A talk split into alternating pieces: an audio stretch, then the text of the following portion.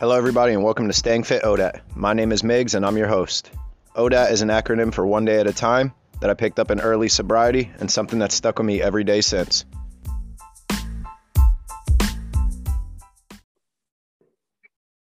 All right, everybody, welcome to our next episode of Staying Fit ODAT. My name is Miggs, and I'm an alcoholic. Uh, just a friendly reminder I'm going to keep pushing them. Go ahead and please leave us a podcast review. That is the one way you can really, really help us. Uh, Apple Podcast, Podchaser, those are two of the easy ones to go ahead and leave a rating and review. It really helps out for the people that don't know about the podcast yet, who have never heard of it, who aren't following us on social media yet. It'll help pop up in their relevancy queue as suggestions in the health and fitness world and will really just help them find something that might cling on to a story that they might need to hear, might help us save a life. And that is the whole point of this podcast. So go ahead, everybody. Please leave a rating and review. It really helps. And we're going to start reading those here online very, very shortly. So, on today's episode, we are going to have another international guest. We're going to have someone that I've been following on TikTok recently, someone who's very, very exciting, very motivating, very inspirational. And, you know, I don't know too much about the recovery story here, but someone who is just a blast to follow along on TikTok and is just constantly lifting other people, um, always knocking off the negativity, uh, the, the, shitty energy anybody tries to send them um, just sends it back and responds with love. And it's probably one of my favorite things about this person here today, about our guest. So for for me this morning, it's 7 a.m. here in Pennsylvania. For our guest over here on the other side of the pond, as we like to say, it is now the afternoon, a uh, little after 12 p.m. So why don't you go ahead and introduce our uh, introduce yourself to our guest today, brother? Yes, thank you so much, Miggs. So James from JT Motive. Uh, it's an absolute honour for you to ask me. I've been very, very excited when I booked myself in for this, Mig. So, first of all, let me thank you so much for inviting me on.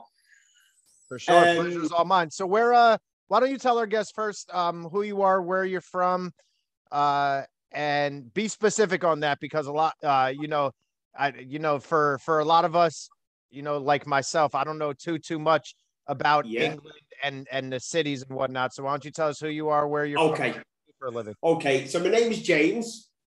I'm the the creator of JT Motive. Um, I live in uh, England, as you like to call it. You just said there, Miggs, across the pond, in a place called Manchester. Now, as soon as I say Manchester, the first thing people say is, "Go on, I'll let you say it, Miggs." When I say Manchester, what do you say? Well, I'm a huge, I'm a huge, uh, what you call football fan. So I was going to say City or United. There you go. And that's it. When you say Manchester, it's City or United, done. That's what people say. That's where I'm from. Um, but, uh, born and raised in Manchester, never left Manchester. I've always been in and around, in and around Manchester. I'm 42 years old, so I've been in Manchester 42 years. Awesome, awesome. Now, to put you back on the spot for a second, uh, football, well, soccer as we know it, but what you know as football, that is yeah. legitimately my favorite sport. Uh, I really did mean that. So, so I am going to refer back to that question. Are you City or United? Honest answer, because I'm very honest. I'm not into football. Oh, okay. I'm a huge Chelsea fan. Huge Chelsea. Oh, are you? Yeah. I would love that's football. like my bucket list. I would love to come out to London and go to a Chelsea game so bad. That is like one of my like top things to do that was my last game I went to. I'm not into football at all, and I'm not. Um, if I had to have a choice, if I had to, it would be United. All my family United fans. But the last game I went to was for one of the Charity Shield, is it called? Okay. This was years ago. I'm talking, I just got into recovery. This was like 10 years ago. Uh, and it was at Wembley v Chelsea. Uh, and Chelsea won. That's awesome. But yeah, uh, Chelsea want to remember it. That was my last match. Ronaldo, Ronaldo, one of the greatest of all time, is back in Manchester. Oh, mate, is he back in Manchester? Yeah. All right. So let's go ahead and jump in. Let's start sharing your story here. Uh, why don't you go ahead and tell us about your your upbringing? You know, uh, your childhood, however much detail you want to go in there, what it was like uh, growing up. Um, you know, just what, whatever you want to share with our listeners. Thanks, Megs. So family life for me, there's me, uh, my older brother, I have a step brother, and then my mum and dad. and uh, was amazing. Life as a child growing up was amazing. We never wanted for anything. We didn't have much, but we never wanted for anything. anything. In our household, I can only remember happy times. And in our household, there was so much love shown. It was constantly shown.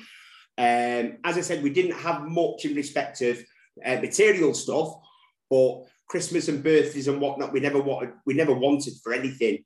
Uh, my, my, my parents always made sure that we were fully loved and cared for. Um, all the way through school, loved loved my childhood, loved my school days. If I had a time machine, I would love to go back and just relive it exactly the same as it was. I wouldn't change a thing. It was amazing. Never went abroad being on being a youngster. We always did holidays in the UK, in and around the UK. Um, I didn't go on my first abroad trip until I was 25, 26, and that was in bang in the middle of my addiction, which I'll come to. So, as far as my childhood went, I'm the youngest of three.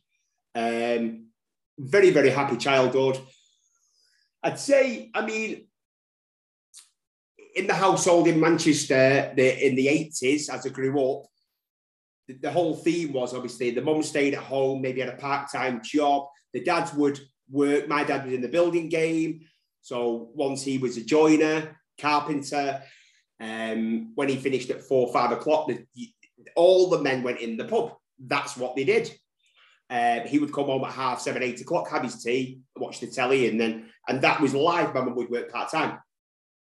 Um, always very happy.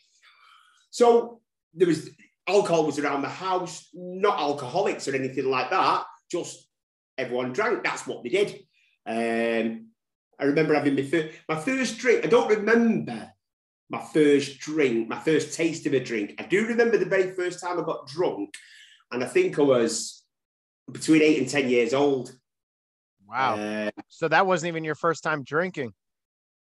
No, I'd had sips and stuff like that of my dad's and stuff, as, as you do when you're six and seven. Um, I would, oh, have a sip of that and stuff. But when I got I, very first got drunk at a, a, um, a, a, birthday party. My grandma kept saying to me, "Go and get me another glass of wine." And I'd fill the wine up to the brim, drink the top off it, and then give it a give it a, as if I filled it up. But that kept happening.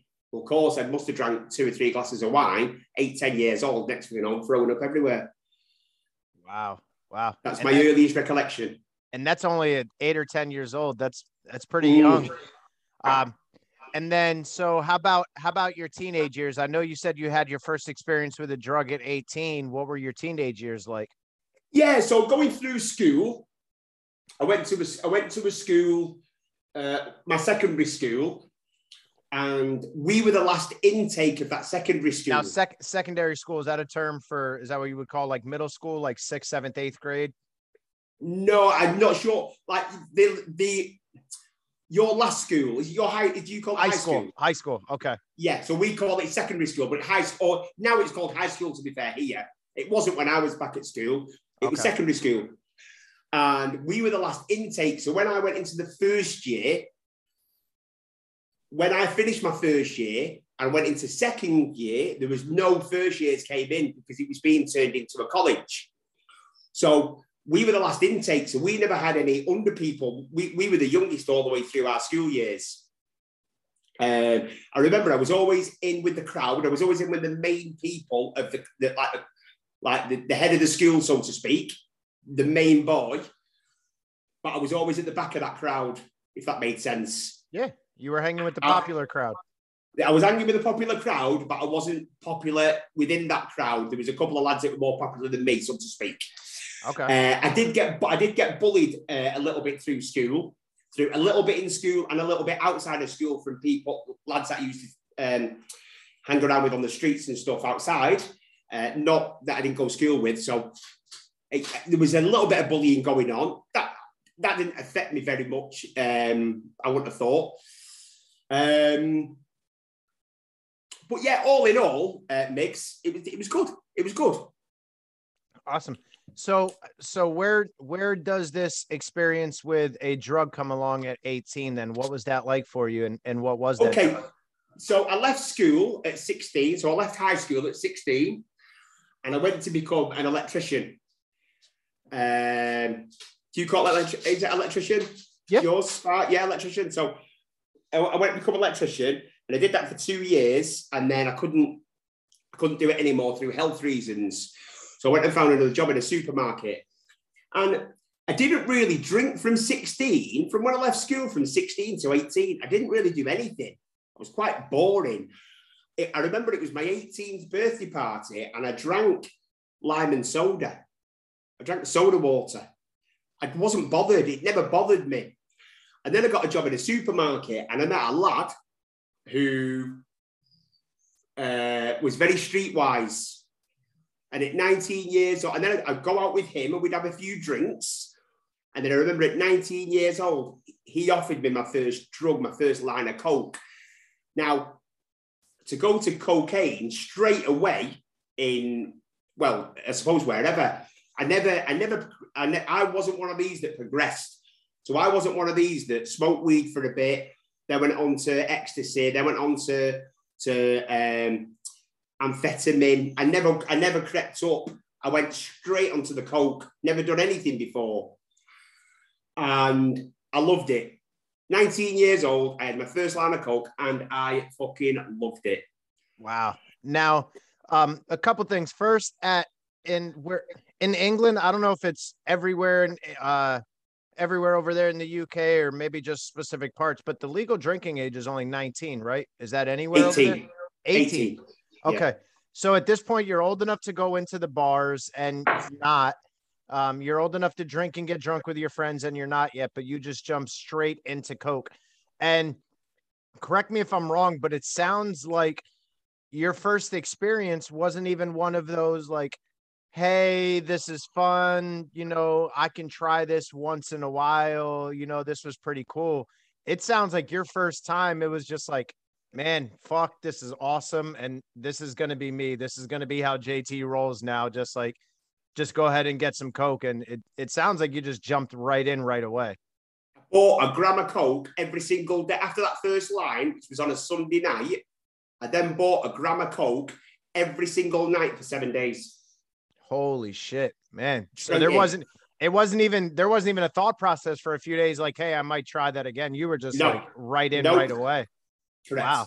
That's, that's, that is a lot. That is, you know, to just really just jump straight in and there really was no segue. Like, that's now is Coke very, I mean, it's a bad drug and a big drug, I guess, anywhere in the world. But for where you live, and especially at that time frame, is is this like I don't know exactly how old you are. Are we talking back in is this like in the 90s at this point? Yes, this is late 90s, early 2000s. Now, if you had to try and use, you know, a, a, I guess like a law of averages or percentages, like where I'm from, you know, Coke, Coke is very relevant when I was growing up.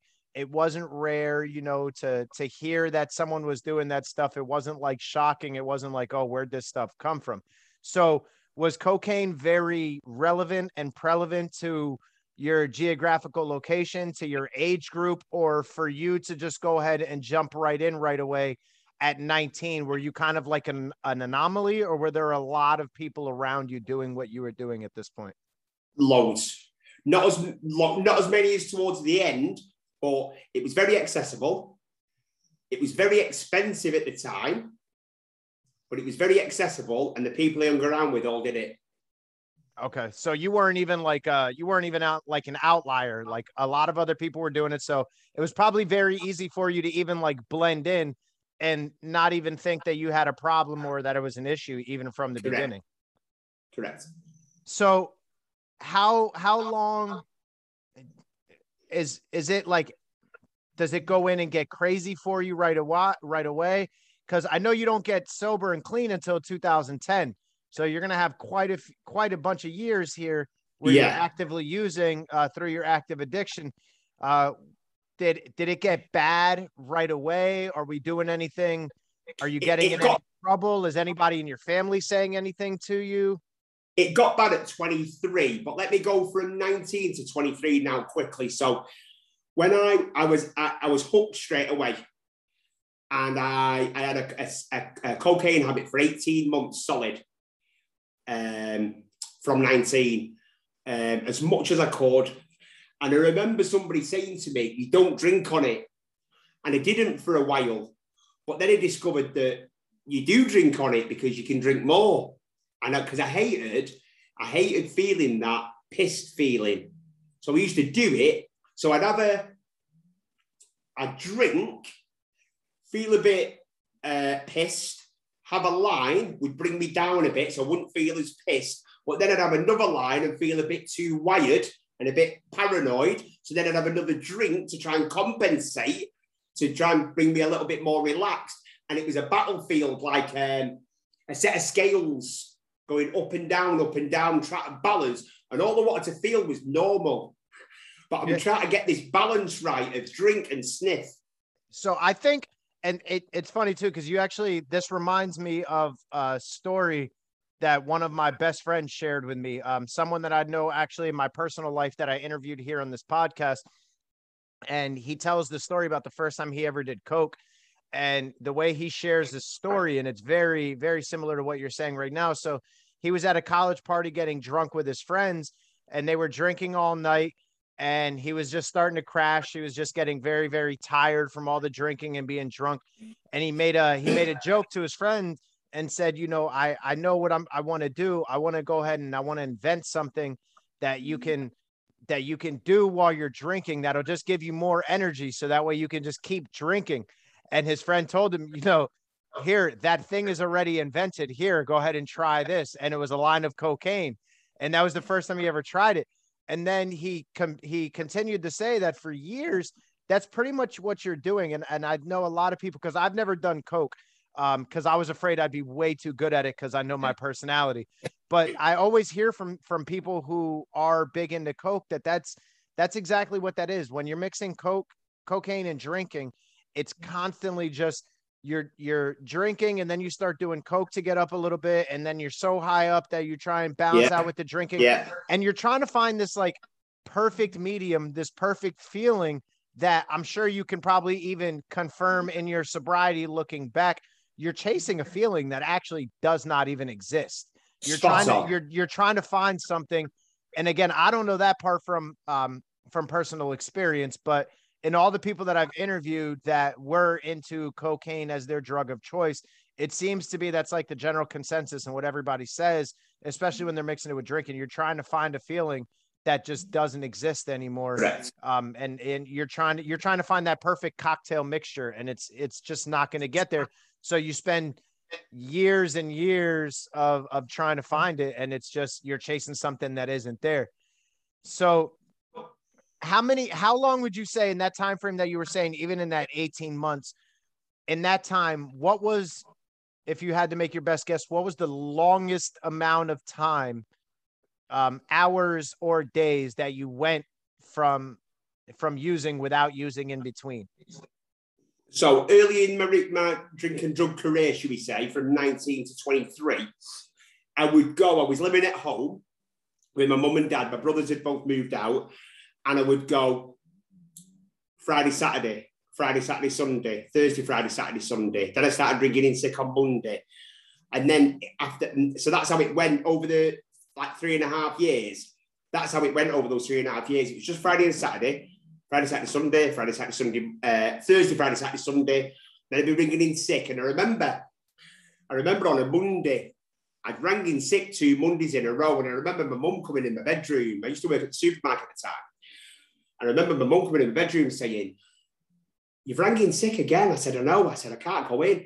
She said, Why can't you be like your brothers and just stop? And I said, I don't know. And I meant it. I didn't know why, because I didn't know I was an addict. I just thought I was greedy. Now, when she says just it.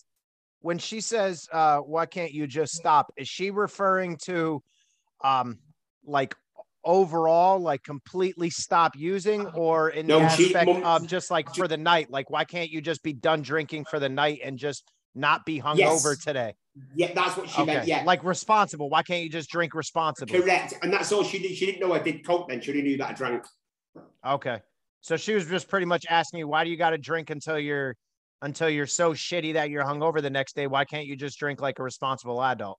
Correct. Okay. And wh- what's your response to her at that point? I said I don't. I was broken and, and shaking and shivering and because I drank too much and done too much coke. And I just used to say to her, I, I don't know. I, prom- I promise I'll I promise I'll stop. So if she didn't know you were using uh, cocaine at this time, does anybody in your family know, or you know the people that are very very close to you, people that might Nope. love you? No, No, nobody just- that. No, just the friends, that I did it with. That's it. Okay. Now, were these were these? Pardon me. Like, are these real friends? Are these No, people that actually like had love for you and cared about you, or these are just no, these are just people that you were just using with? yeah, Okay. So, you know, they're not going to care. They're not going to call you out on your shit because I know, especially for me when I was drinking, I had quite a bit of those those friends that we hang around with that are just as shitty as us that hanging around with me because I was just as shitty as them. Because Yeah. sometimes too, those those people they help you feel better about yourself because they help hide the fact that you have a problem because they're doing the same thing, or you know, and they're using you for vice versa because you're doing the same thing as they're doing. So you know, I used to look around in the bar and I used to think, shit, as long as there's a couple people in here that look like they're doing worse than me, then I'm not doing that bad. And I correct. like somehow I would subconsciously justify it behind other people's actions when really I shouldn't. That's not the way I should be thinking because it's not doing any good for me in my life. correct. So, at what point does your family or the people that even some of your closer friends, like anybody that loves you, at what point do they find out that you're using cocaine or that there might be an issue here? Well, in that, in the from 19 to 23, um, I met at 19, I met my daughter's mum, who was 10 years older than me. And I moved out of my mum and dad's and I moved in with her. We were always splitting up, and we, I had a child early on. I was only 20, just turned 21 when I had my daughter. And uh, my her mum, my, my partner, uh, her mum used to save my mum and dad from a lot. So when I'd go on benders Friday, Saturday, Friday, Saturday, Sunday, at where I lived um, with my family, not my mum and dad, um, she she wouldn't tell my mum and dad. She'd just try and um, bring me back, so to speak. Obviously, don't give me any drink or uh, she she knew I took drugs. Uh, my, my daughter's mum from day one. Um, so in those four years I lived with as a family with my ex-partner, my daughter, who was obviously a baby at the time, her stepbrother, who was about seven or eight, and then me. But we were always splitting up. It was chaos um, because I was always going missing. I was always spending money that wasn't mine. And it was just getting a nightmare. This was in the four years from, from about 20 to 23, so three years mix. Um, I remember going on our. Uh, oh no, no, yes, I'm jumping the gun. So yeah, so I was. It sort of took off my addiction. I just used to. I'd, I'd, I'd be sniffing at work w- without the drink. I, I used to work nights at the supermarket. I turned into nights. I'd sniff there. I was just. I was always going to the doctors saying I'm depressed. When I wasn't, it was just the drink and drugs. So it was quite. It's quite. Uh, quite bad, really, on in, in those three years. In the first three years of my daughter's life, say it's quite it's quite bad. It was quite toxic. Arguments, drug use, drinking. I still worked. I'm a very good, a very hard worker. I've always been in sales, and I've always been very good at sales. Um, I've always brought good money in, always. But it was just toxic at home, and and and it was all my doing, all my doing because of the drinking drugs, all my doing. Yeah, and it's So- very I think a lot of times too, especially when when cocaine is your drug of choice, you really have to be working too because it's such an expensive drug and it's such an expensive habit that you really you really have to you have to be able to supplement that habit um, with money. So if you're not working, then you know you're forced to do maybe some other shady or illegal stuff Well, I'm Um, glad you've but- said that.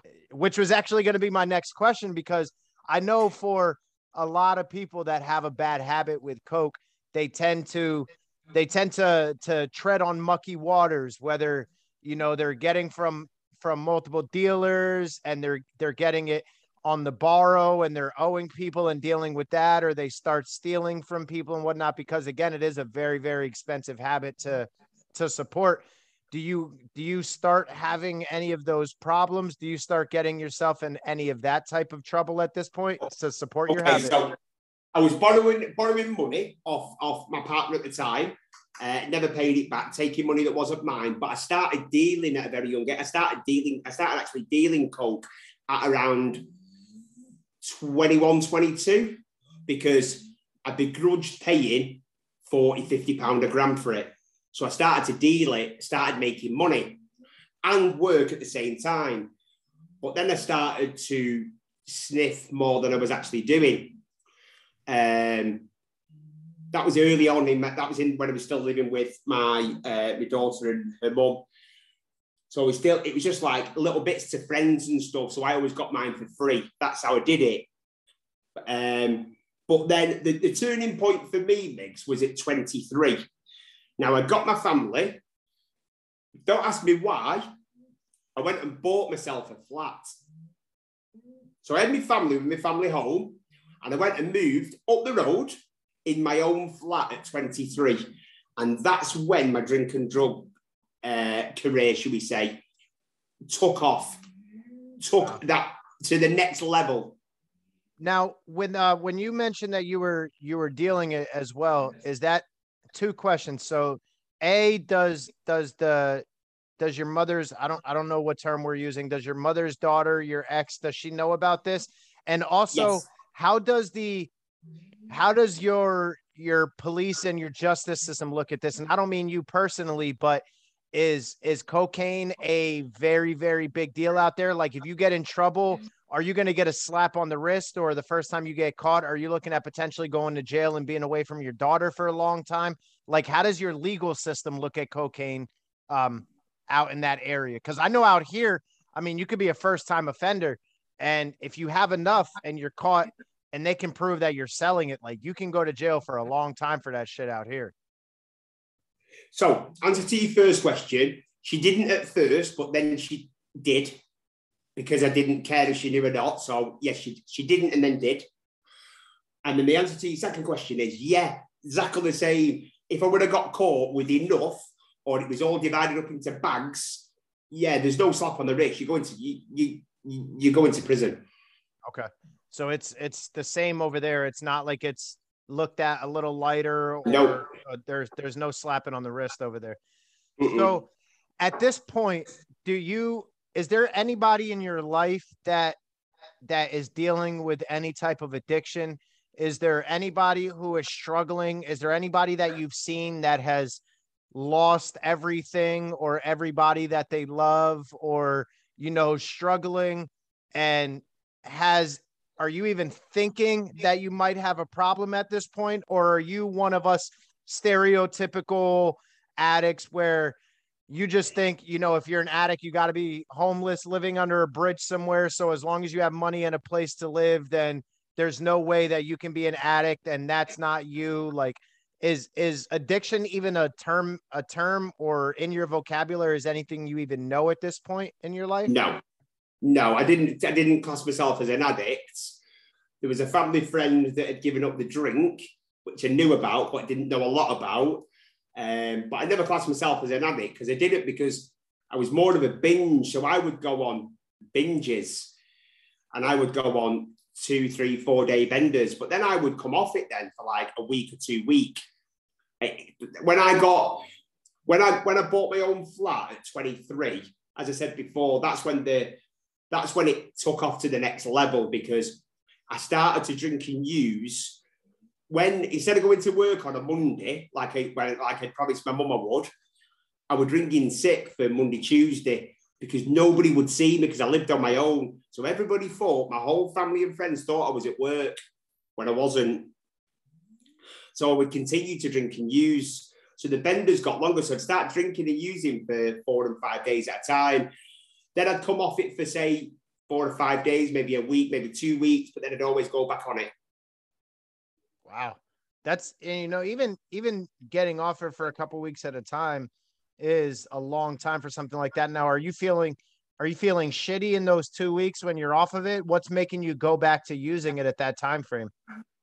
First, first few days I feel shitty, and then I'd start repairing physically, mentally, and then after say a week or so, I'd think, oh, I feel amazing. I think right, I'm going to go back to the gym. Start going back to the gym.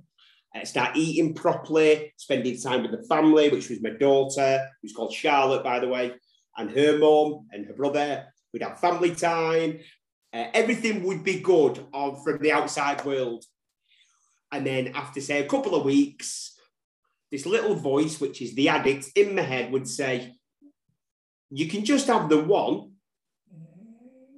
Now, what happens is, Mick, what when I came into recovery at 26, I found out why I couldn't just have the one.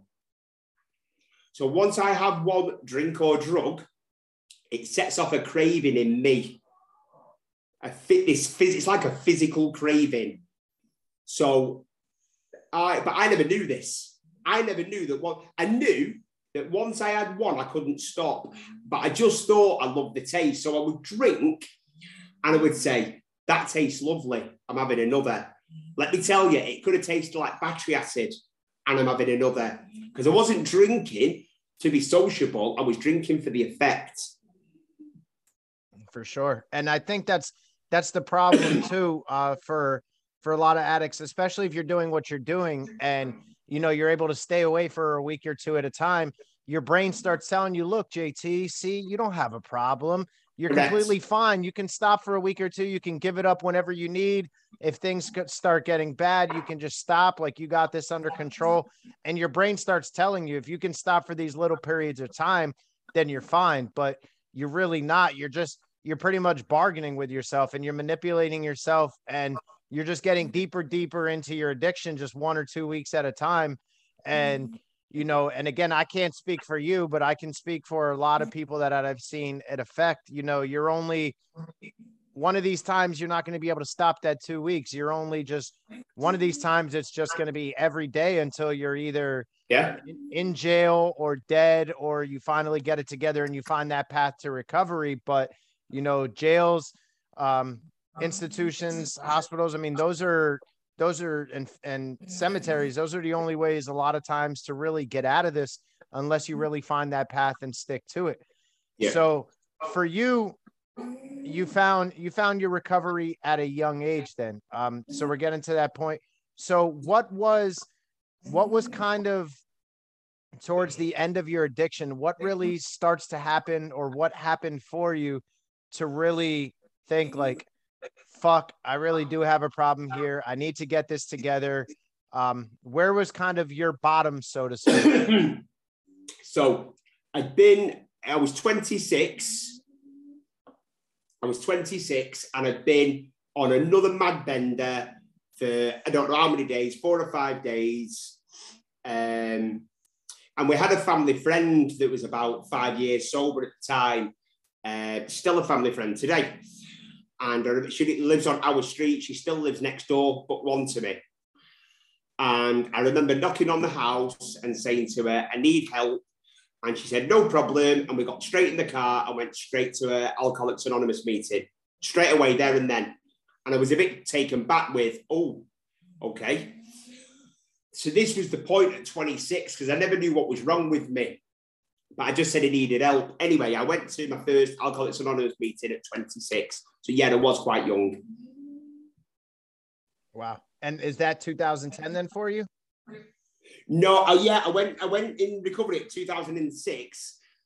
Uh, okay. I messed about with recovery until 2010. Okay, so you uh, had sorry, like sorry, four... apologies. I was sorry, it was oh, sorry, apologies. I was 26. Okay. But that was in October 2005. Okay. So you after so, this, you still have like five more years of going out there and and using and drinking and drugging still before yes. it kind of find it. Now from 2000, so from 2005 till 2010, if you had to make your best guess, how many times would you say that you now at this point said, shit, I have a problem, I need to stop, and then would stop and go back out and use again. I, you know, I guess although I hate the word relapse, that's a very popular term and it's a, a term that people are very familiar with. So how many times would you say you relapsed in that time frame where you you tried to get a grasp on it and then just kind of fell backwards? Oh, I can't. I couldn't even put a number on. I couldn't even put a number on it in those five years. In those five years, I had I, I had a, a four month recovery window where I didn't do anything. I had a 16 month recovery window where I didn't do anything. Then after I relapsed or after I, I drank again after 16 months, that was in um, April 2008. And then from April 2008 to August 2010, I, I was I, I, could only go a week or two and I'd be relapsing for like three or four days and then a week or two and then it was awful. So in the hundreds. Wow. Now this you're reminding me of stuff that I hear from from people all the time too when when they go back out, especially in the relapse. And I'm probably gonna I'm gonna throw a few questions at you, so I'll repeat any of them you need. Um, first, at this point, do does does your family really really know? Is anybody saying anything to you at this point? Also, you know, we always hear that when you go out and relapse, and and you pick up again it's it's worse and worse every time you do.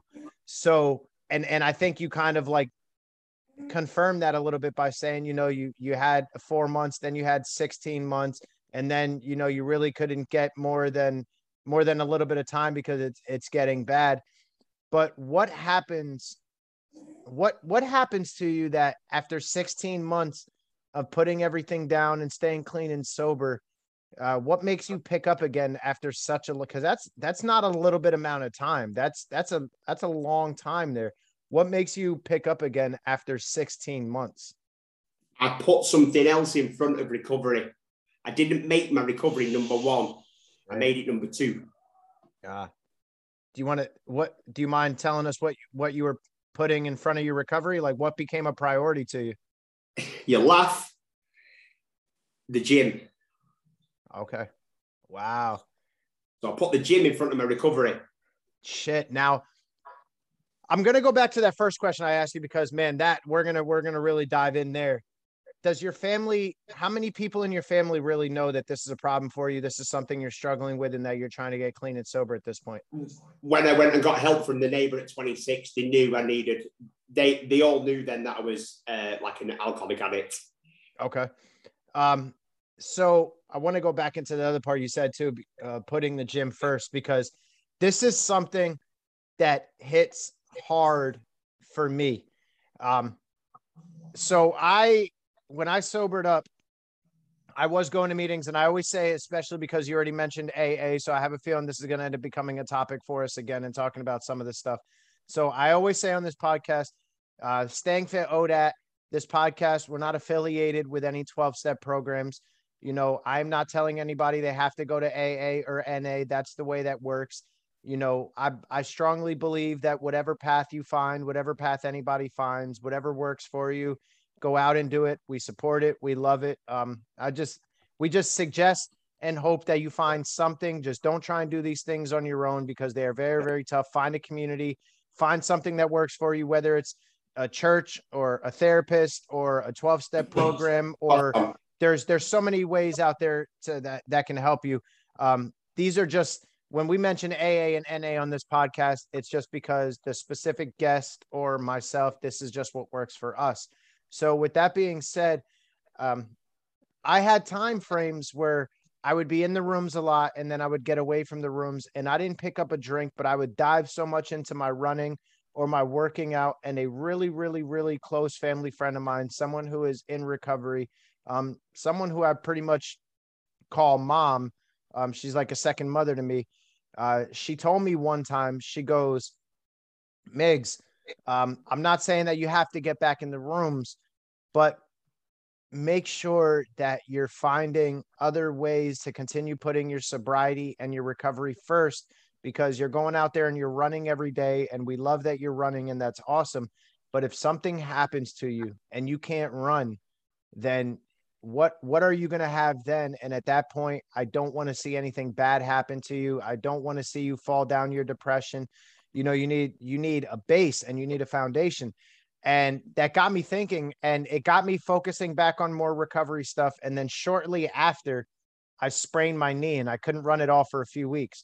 And I'm glad it was like God was speaking to me through her because it reminded me I need to put other things first. Because had I not, then shit, who knows what would have happened when I sprained my knee. And right now I'm dealing with something where just a week ago I just broke my ankle. And so I can't run, I can't go to the gym right now. And so that's that's stressful for me. Um, and so hold on. Am I losing you here?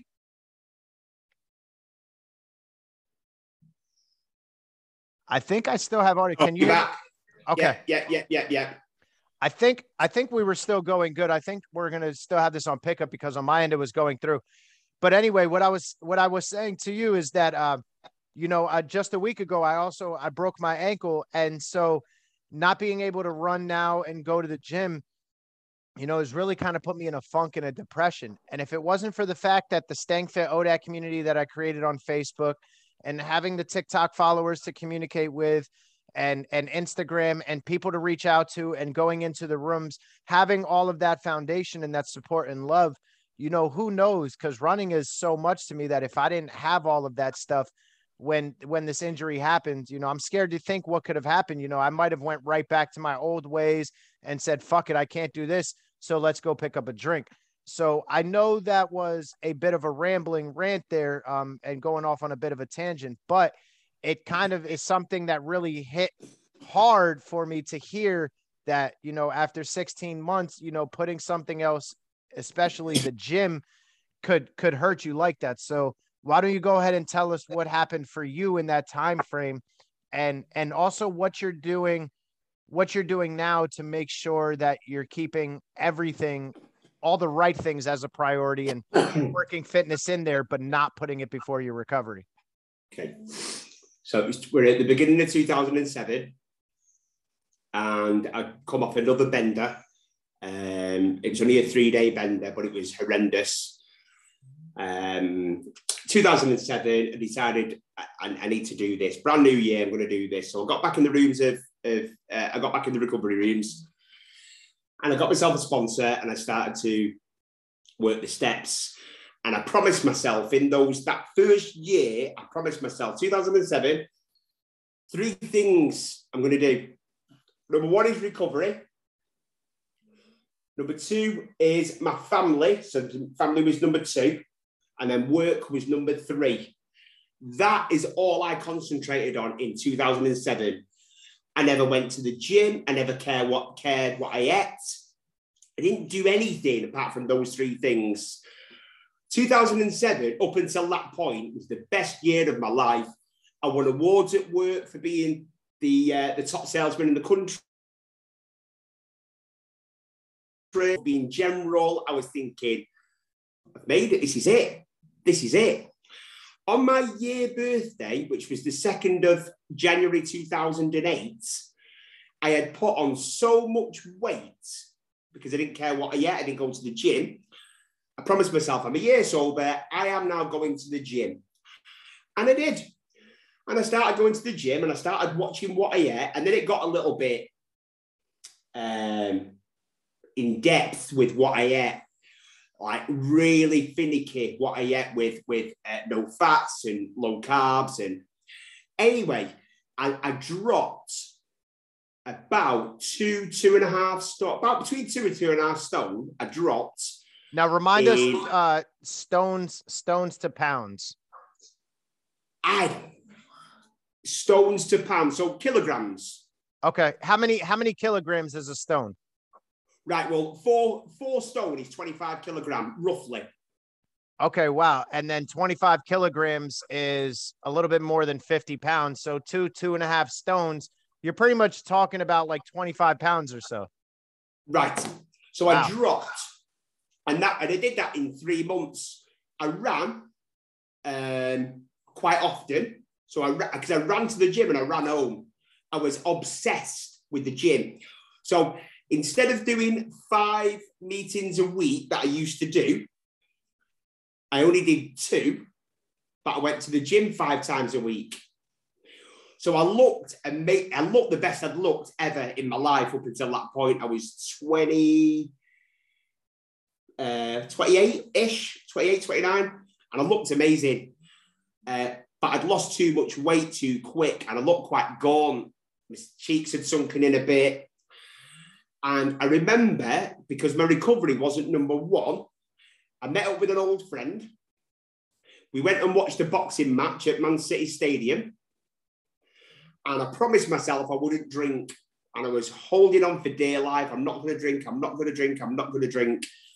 And by the time I got home after the boxing match, my friend said, You've done well not drinking because he drank. So I said, I know I've done really well. And he pulled out a gram of Coke. And as he pulled the as he pulled it out, my, there was no thought involved. I just I didn't think about anything. I just as soon as he pulled it out, I just said, but I'll have one of them. That was it.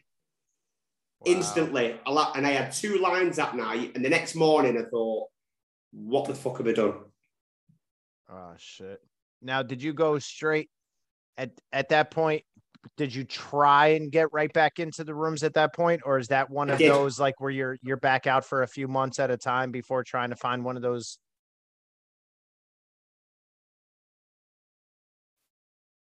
Hold on, we're hold on. Our connection is cutting out here a little bit. I'm gonna have you repeat this.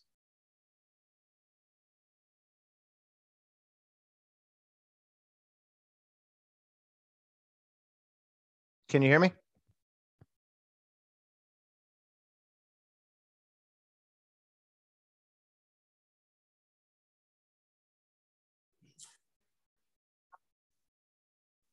So the next morning, I uh, I woke up and I felt horrendous that I picked up, but I went straight back into the rooms for a couple of months.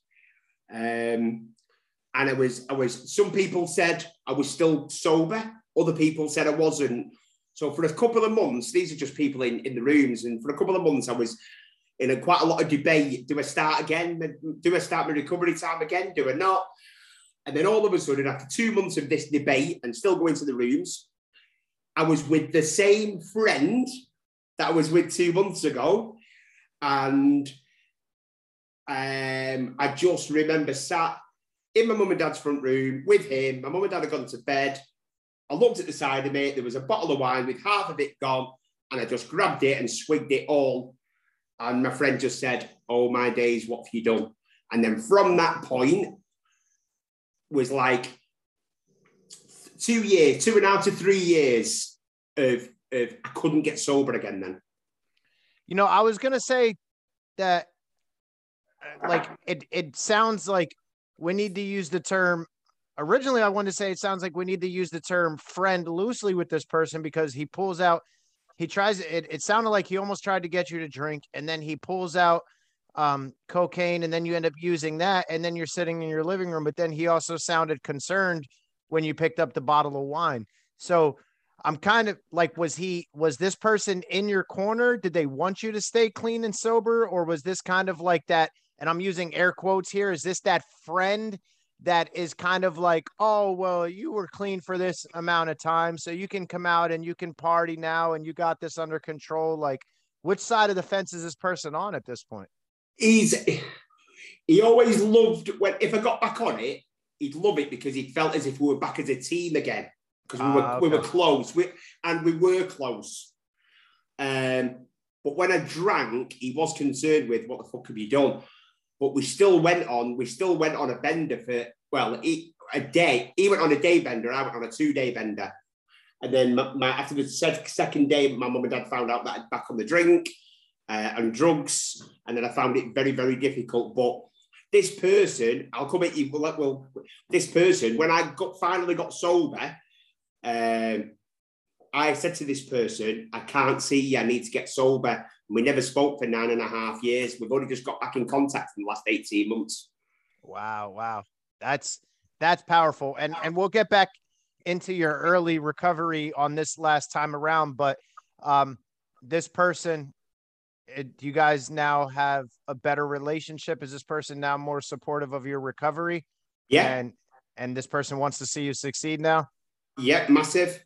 That's that's super super awesome um, I'm glad to hear that. It's it's always nice when you can get back those relationships and you don't have to worry um, what's going to happen and and you know things like that and you don't got to worry about hanging out with this person especially one on one because when there's not other people around these two instances that we just spoke of are the unfortunate things that can happen when it's just you and and one of your old ripping and running buddies.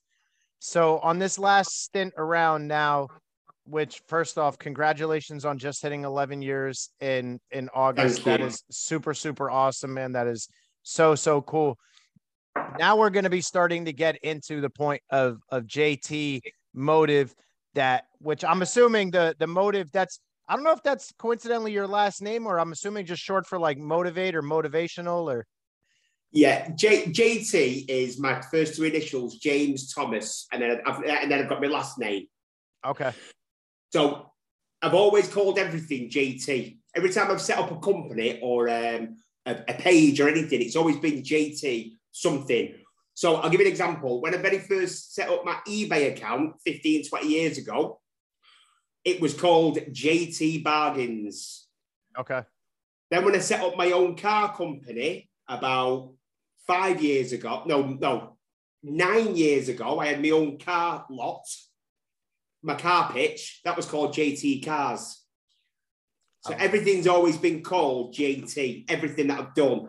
And this is just JT Motive without the E. So motive is just short for motivation. I love it. I love it.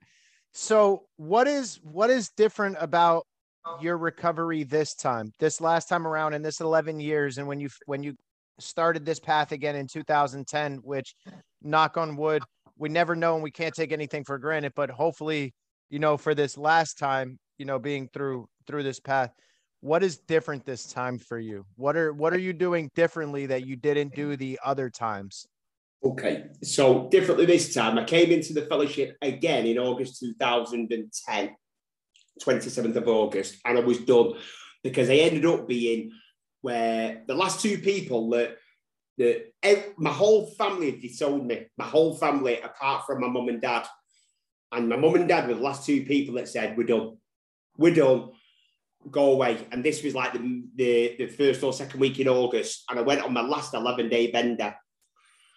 And then I rang my mum. I remember ringing my mum on the 26th of August saying, please help me. And she said, come home, you've got one more chance. So I, kept, I went back into recovery. She, I went back home. She nursed me back to life for three days. Uh, water, a little bit of food, warmth, have a shower, clean, have a shave. I didn't, I, I didn't bathe or brush my teeth or for, for days and for well for them 11 days anyway and then I, got, I went back to aa and i got myself a sponsor and i worked through this i this is what i did. I worked through the 12 step recovery program. And th- and i've continued to work through the 12 step recovery program for the last 11 years. That's that's that's how i've done it. I didn't do that before. I didn't realize how how important it was to do that. Now, in order for me, the, the, the main thing I've got to do that I've done this 11 years I didn't do before was helping others. That is how I've become where I am today by helping others. That it. is the one main ingredient of why I'm 11 years recovered. And I say recovered because I'll always be an alcoholic addict, but it says uh, I suffer with a hopeless state of mind and body. Now, when I'm recovered, I don't suffer with a hopeless state of mind and body anymore. I don't, because I've had a total change of mindset around drinking drugs. I've still got the physical allergy in my body. So if I was to drink now, one drink, I would, my benders would be worse than what I started off 11 years ago because my illness has been progressing in these last 11 years what I can never change my internal condition with my uh, physical allergy, but I can change my mental mindset, which I have, which is what the recovery rooms do for me. But the bright spot of my life is go helping others. That's the bit I've done that I didn't do before. A hundred percent. Yeah, you you hit the nail on the head there too. And and I I always try to remind myself too in my recovery. Um, because I strongly want to be. I if if you're a if you're a big book reader, um, and you're into the literature, I really I really cling on to the fact of trying to hold on to be a fifty percenter. And getting it on my first time. The first time I got into the rooms, you know, knock on wood. Um, this is still my first trip through. I haven't went back out and done any field research since the first time I openly said I was an alcoholic. Um, so that's something I'm really clinging on to. But you know, it's something that also that our our fitness, our fitness um, junkies, addicts, whatever word we want to use here for for our people that are really really into the fitness world. One thing that they can relate to when I say it this way is that our addiction, just like you said, our addiction is working hard. Our addiction is hitting the gym every single day in our bodies. Our our you know they're doing squats. It's it's doing push-ups. It's bench pressing. It's running.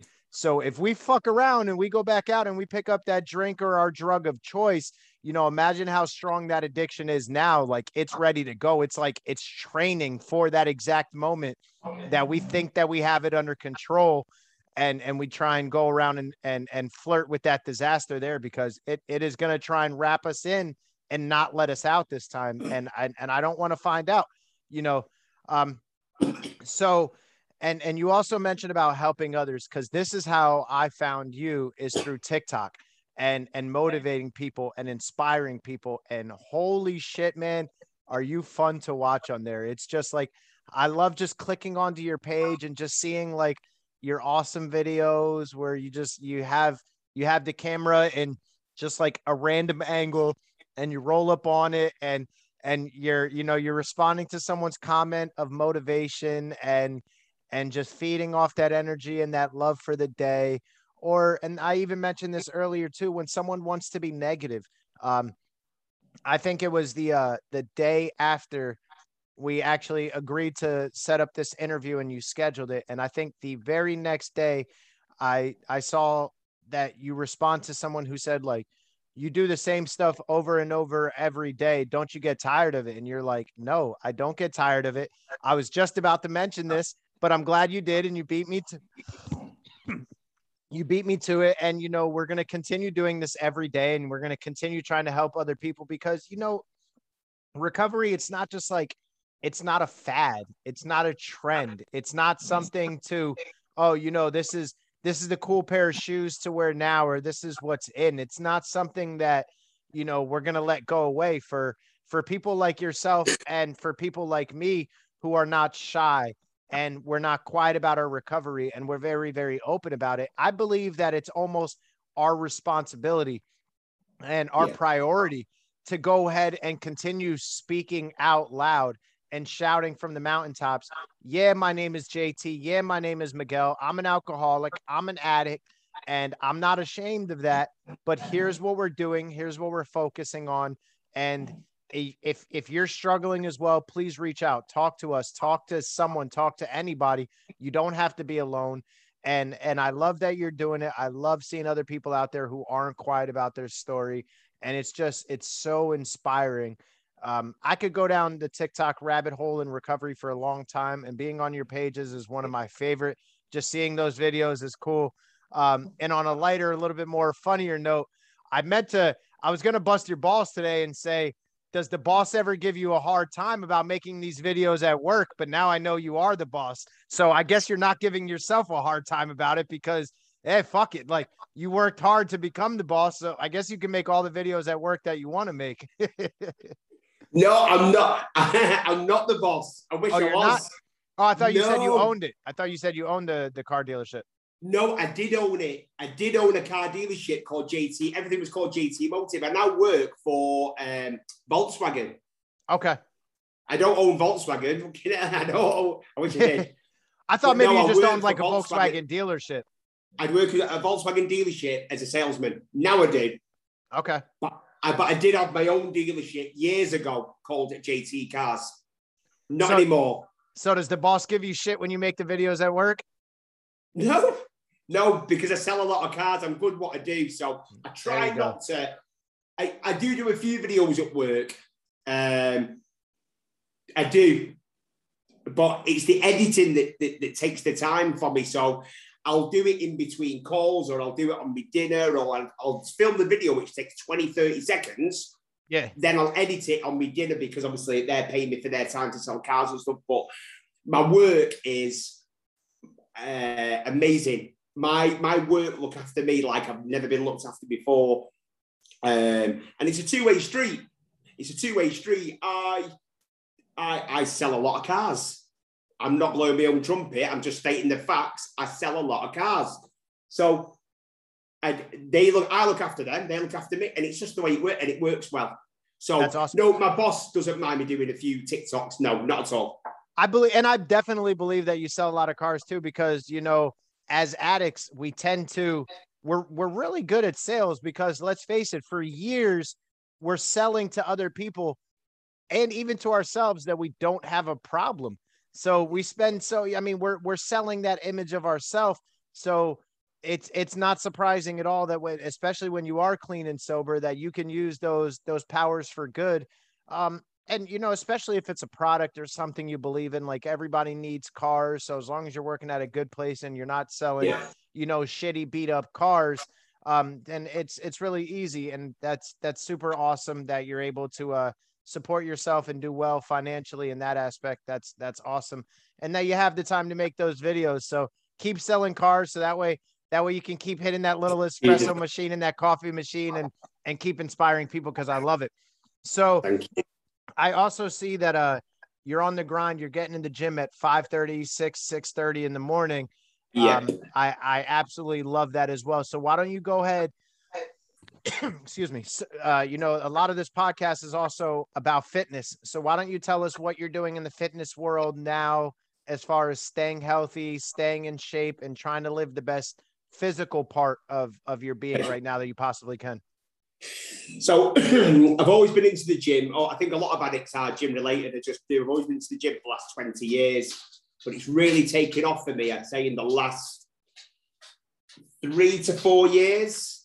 Um, not really. I go because I, I, I, I'm, I'm quite poorly in my health. I've got COPD, Okay. Um, I've got no immune system, so I, am I quite. I find basically I find it quite difficult to breathe. Strangely enough, um, only thirty five percent of my both my lungs work. So instead, if they're both hundred percent, only thirty five percent work. It, it's it's nuts. Wow. So um, by rights, I shouldn't be working.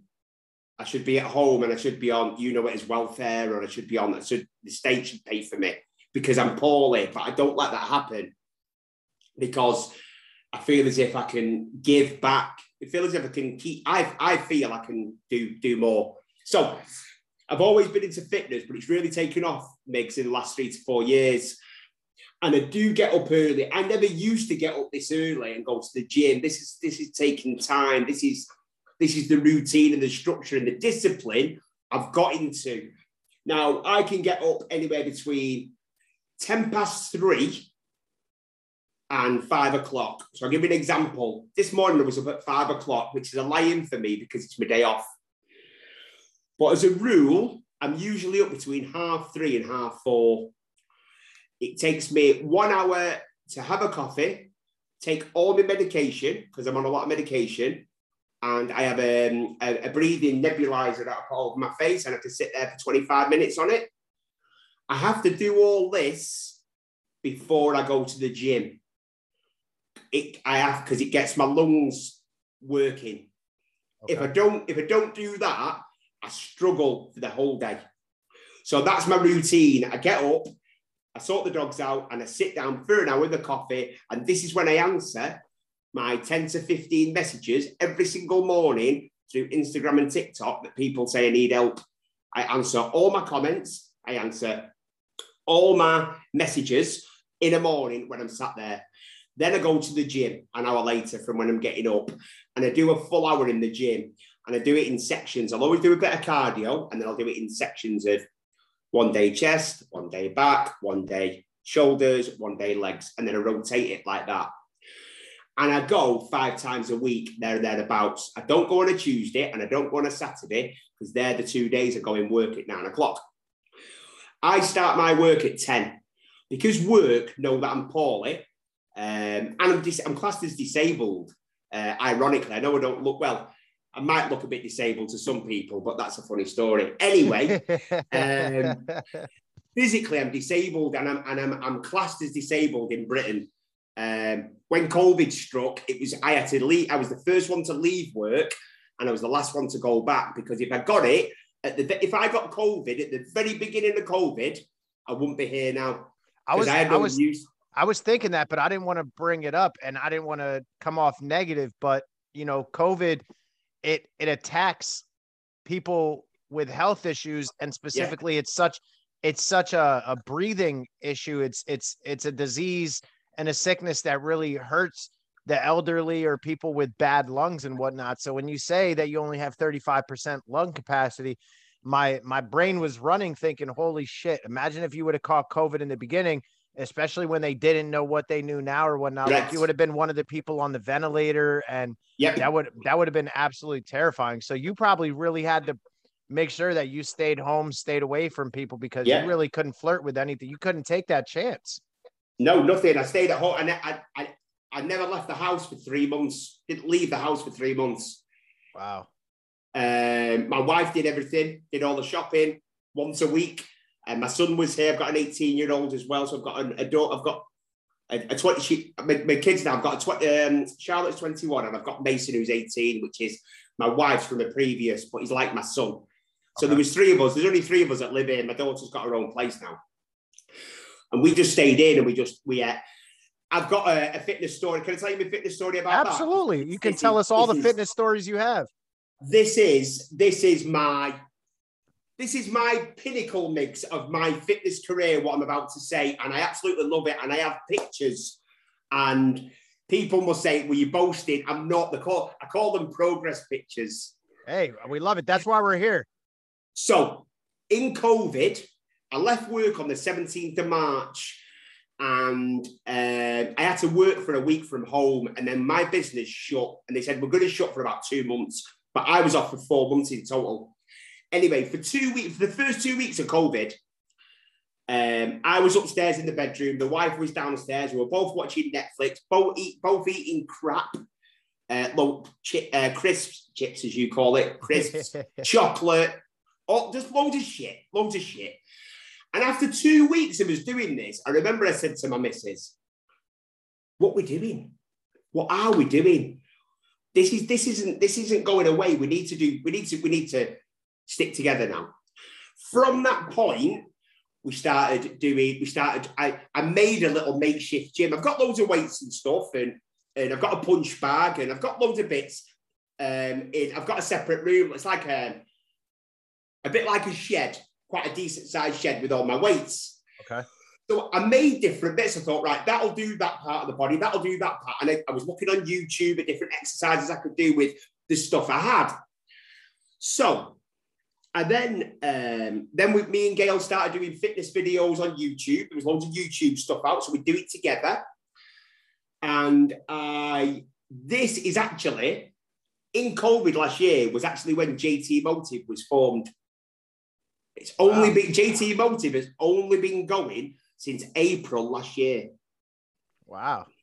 So what happened was we started doing this fitness, me and Gail, and then she was going shopping and she was started to buy all the best stuff. Because we wasn't driving and paying insurance and paying for uh, fuel and we weren't going anywhere, we were saving a lot of money. So we've spent it on food. So we were on fillet steak and we were on um, um, salmon. We were on very amazing food, amazing, all fitness food. And all of a sudden, long, I'll talk to. In those four months, there was nothing else to do. I was doing, my day consisted of home improvements, whether it's painting the bathroom or painting the outside or painting the fences. I did lots of home improvements in that four months. And I worked out two or three times a day. Oh, you probably got like, big as hell. I got, I didn't, I got big, but I got, I was absolutely shredded. I love it.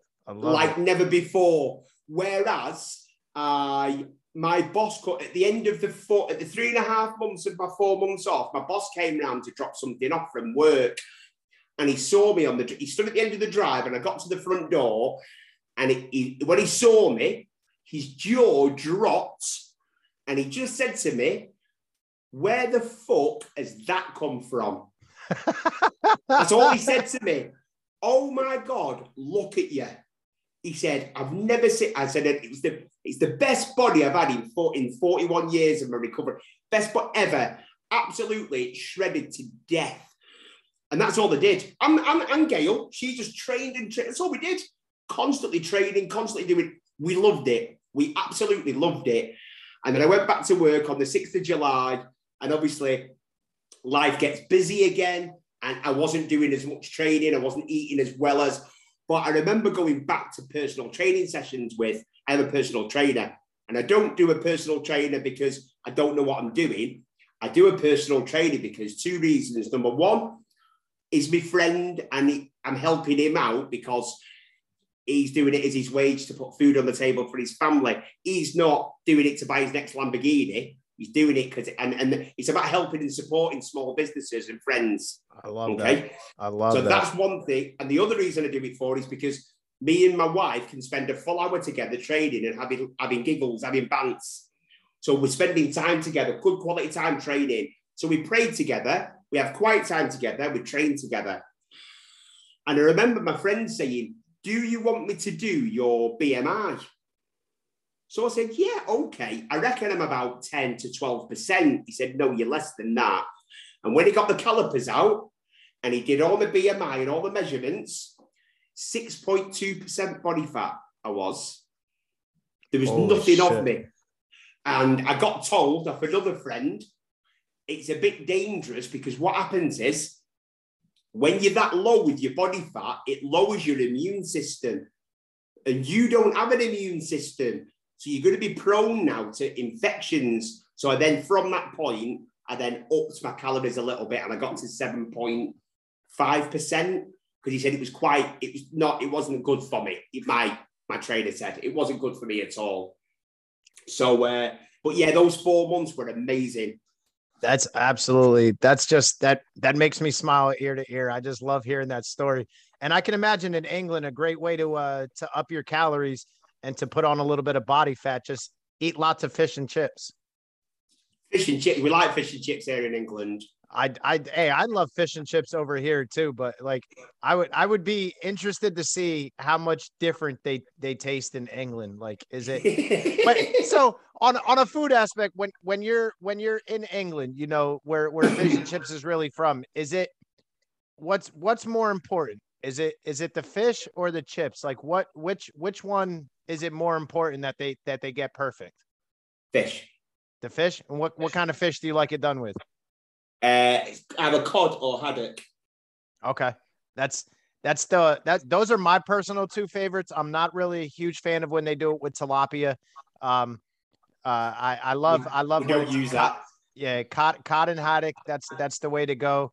Um, I love it. Specifically, I, I like it with cod. It's just like nice and thick. You get like a nice beer batter to it. Get it nice and flaky and crispy throw maybe a little bit of vinegar on the on the on the chips. Loads now, of salt now, vinegar. Now I'm getting hungry.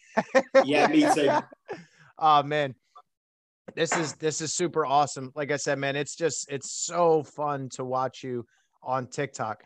So speaking of TikTok and Instagram and all of those cool things, why don't you tell our listeners uh, where they can find you? Um, you know, feel free to to spell the name of any of your tags. And we're also going to put links in the episode when this uh, goes public. But why don't you tell our listeners where they can find you and follow your journey? Okay, so I have three social media channels. The first one I ever did was JT Motiv, which is JT space M O T I V, and was my YouTube channel. And it was um, influenced and recommended by my wife, who said, You need to get on the YouTube channel. So that's how, and I event I did that in April 2020 in lockdown, uh, and I wasn't on any social media. And my wife was then reposting it on her Facebook. People were, were getting were getting comments and views, which then my wife said, "What about doing Instagram?" so I made an Instagram again, called it JT Motiv, exactly the same. Started with that then, and I was doing videos. Um, And I was more with, I didn't on my, I was doing a lot then of, um, I'm a, um, I'm born again Christian. So I was doing a lot of talks on my very early YouTube was a lot of talks about where I'm uh, Bible reading. And then, I, and then I'm turning it, I'm doing a quick Bible verse.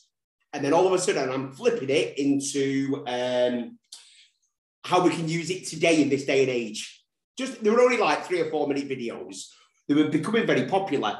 Anyway, so I did that. Gail said, my wife, turn it into um, Instagram, which I did. So I had Instagram from July, August last year. Didn't do TikTok. That's all I had. And then in January, I got um, somebody said, why don't you do TikTok for your recovery? And because basically, I work for Volkswagen and I got told to do the Volkswagen social media for our branch. And I went on a social media course. And this guy knows loads about social media. He's giving me loads of little hints and tips about how to get uh, Volkswagen uh, social media up. And then I mentioned that I've got my own Instagram, JT Motiv, that needs um, help, should we say? because I want to help people with recovery. Uh, I didn't, I don't know how. He gave me some pointers, and then he said, "Get yourself on TikTok." So I said, hmm. He said, honestly, James, it's not about little girls dancing. It's bigger than that. Get yourself on it. It'll boot. It'll bring your Instagram profile up. So I went on TikTok on the 8th of January this year, and for about three three months, three three and a bit months, I, I was posting all sorts. I was posting funny videos. I was posting my dog Oscar on there. I was posting lots of different bits. So the algorithm was all messed up. I didn't have a niche. And then one day, I put a video on, one video on, and all it said was, it was eight seconds long, and it just said, if you have a problem with drinking drugs, inbox me, I can help. That's all it said. Within less than 12 hours, 150,000 people had seen that video, and I woke up to over 300 messages in my inbox. Wow. That was when I knew some I'd hit something uh, tangible that I can help with. And that was all. I think that was around the 7th of April, I think. It's still on my TikTok page. So if you want people want to go in and have a look at all the videos, they can do. But it's still on there. And then from that point, it's it's gone. This is how it's gone. So it's not been going that long. It's only been going three months on the TikTok, mainly with the recovery. Um, but I just love what I do. Absolutely love it. This is my this is my thing. This is what I found my thing, my calling. This is it.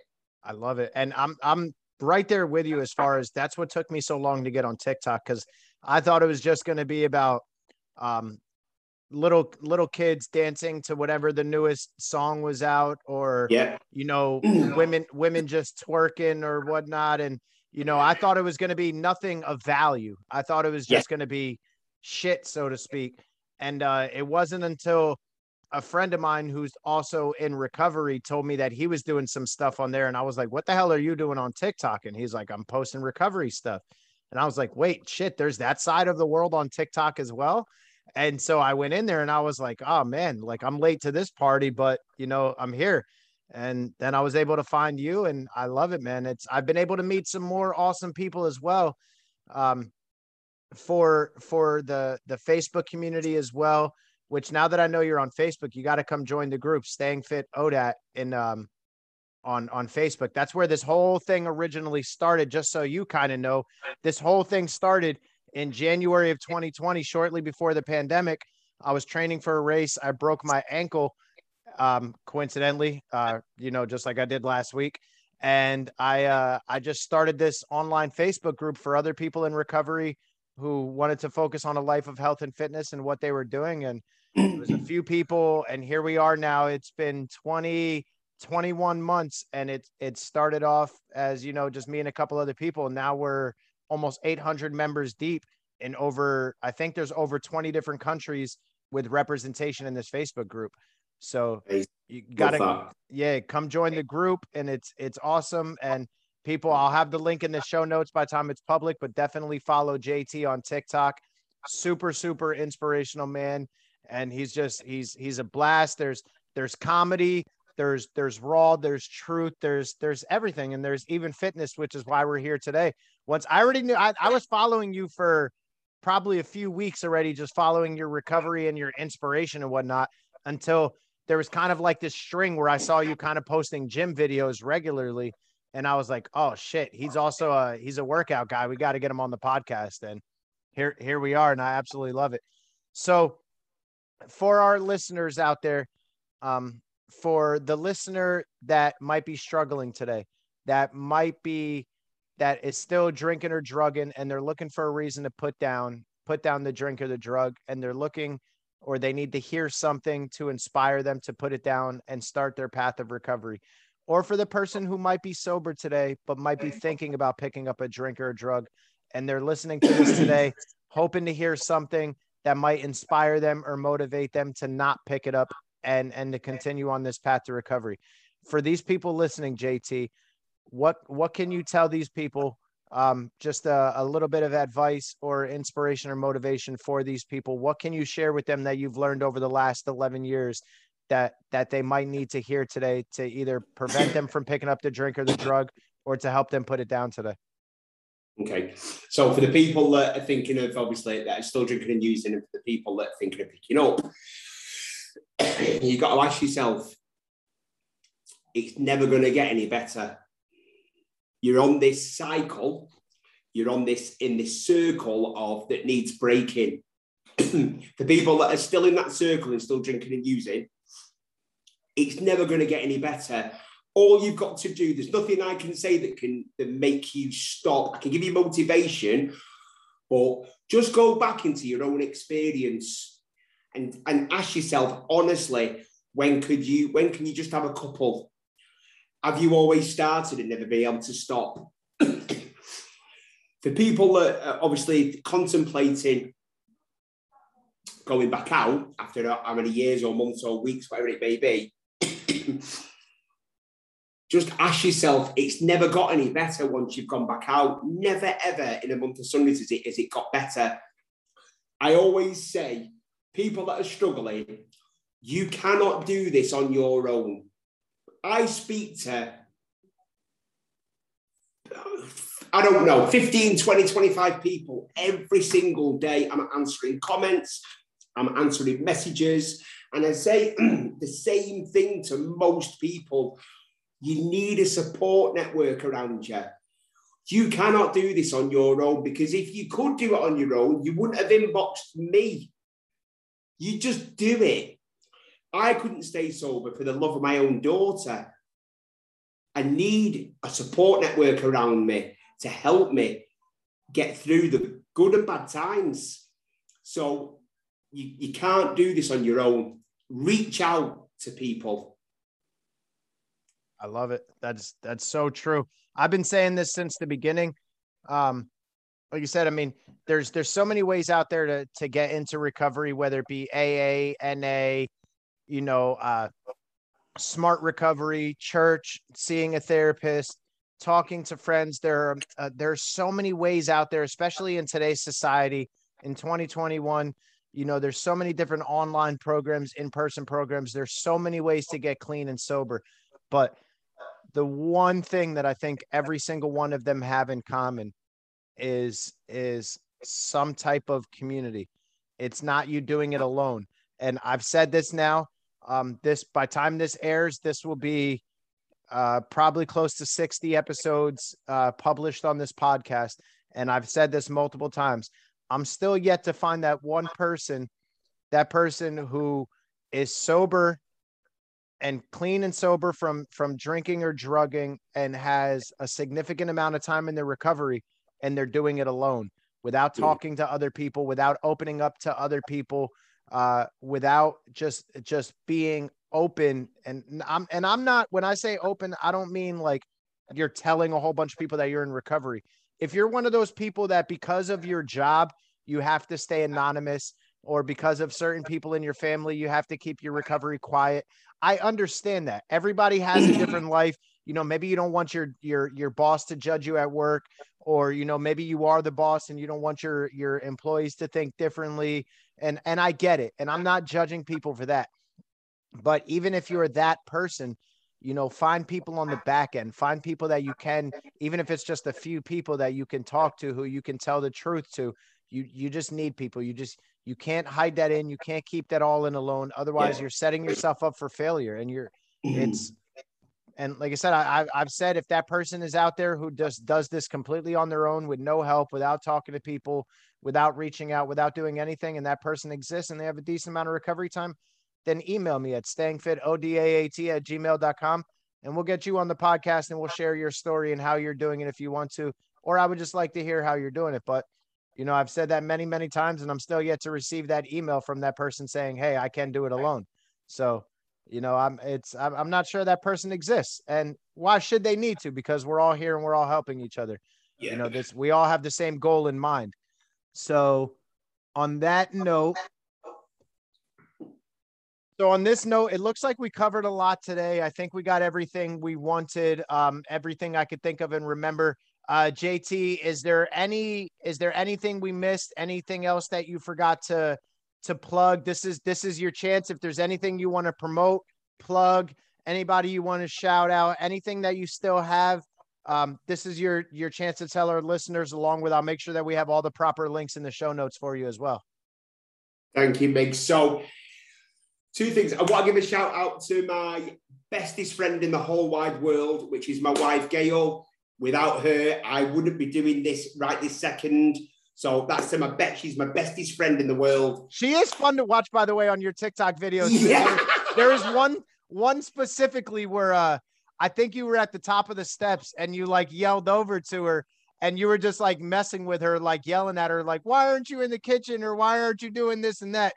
And she just like who the fuck are you talking to? Like, who do you have you gone mad? Like, who are you? And it's funny too because my my English accent is terrible, but I just I pictured I was like, oh man, he's about to get fucked up. She's about yeah. to whoop his ass. But yeah, that was that was great. She's she's she's a lot of fun to watch on your videos too when she makes Thank her appearances. so massive shout out to my wife. Thank you so much. And a massive shout out to all my followers on TikTok and all my followers on, on Instagram the love and support I get from my TikTok followers daily is immense. I have to say that they're immense. They and if anybody gives me on my lives any negative comments, I don't read them. I skip them because that's what they want. They want the attention. My followers, they're on it. Don't you dare! Don't say that. Kick him off. And they, they, like they, they've got my back. It's lovely to see. They show me so much love and support. But I have brought out, this is what, what I said, I have brought out my own clothing brand. And it's again, guess what it's called? It's called JT Motiv. I love it. And it's my own clothing brand and it's gym wear. And it's hoodies, t-shirts, and tracksuits. I've only been going two months. I've only been going two months, six weeks, two months. And it's all it's all printed to order and it's all inspirational quotes. Now, the reason why I did this is they are the quality is amazing. It's worldwide. I will ship it worldwide, but they come with inspirational quotes on the back, and you can choose what inspirational quote you want on the back. At the moment, I have three that I'm, only doing three. One is uh, love, not hate. The second one is be kind. And the third one, which is the best seller, is a phrase that says, tomorrow is not promised. And that phrase is my best seller. And this is gym wear or lounge wear, as I like to call it as well. Now, when you say gym wear, does that mean it's like compression? What do you mean? Like uh like the um like non-cotton, like that, like stretchy, like moisture wicking, like yes. you sweat, it doesn't okay. Yeah, so this hoodie I've got on now is the silky shiny material. That you oh, nice. oh sorry, you can see that.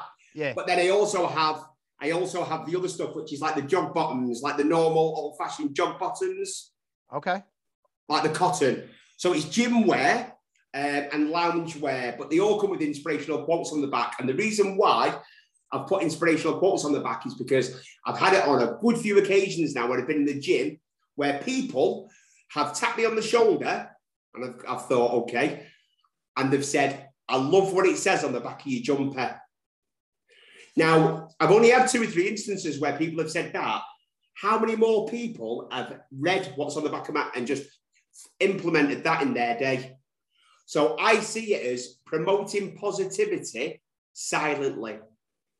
I love it. We're gonna have to link up. I'm gonna I'm gonna need I'm gonna need some JT Motiv wear. I'm gonna send you some out as a thank it. you. I'm gonna send you some out as a thank you for bringing me on here. Ah, oh, I absolutely. I appreciate that. I'm gonna send you. Uh, I'll send you my address when we're done here. I absolutely Thank love you. it. That's super. I love that blue that you're wearing too. I love that color. You can have that one. Fine. Awesome. So, uh, yeah, there was it was so much fun having you on here, JT. It it sincerely was, man. You're a blast. Anytime. Have you ever been to the states? No.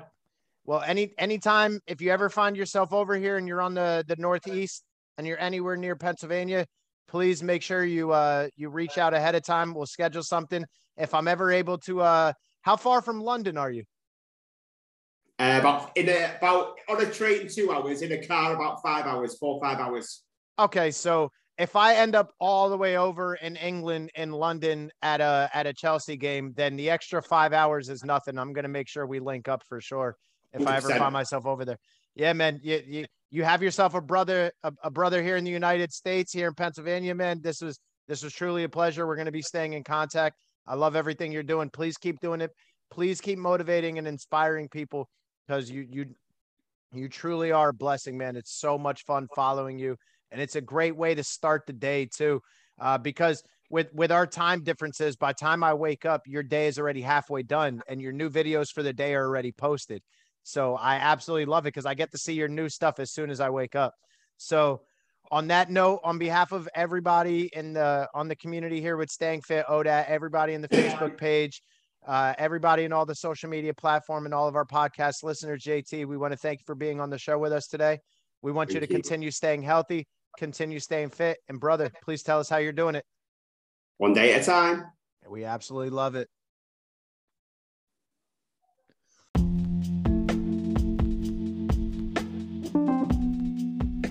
Thank you for tuning into this episode of Staying Fit ODAT.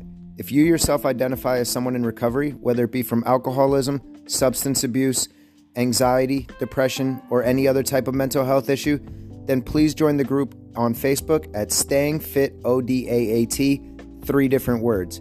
If you do not identify as someone in recovery, but you like everything we have going on and you want to continue staying in the loop with everything, then please follow us on Instagram at Staying Fit ODAAT. You can also email us with any questions, comments, or concerns at stayingfitodaat at gmail.com. Until next time, just know you're loved, continue staying healthy, continue staying fit, and please keep doing this one day at a time.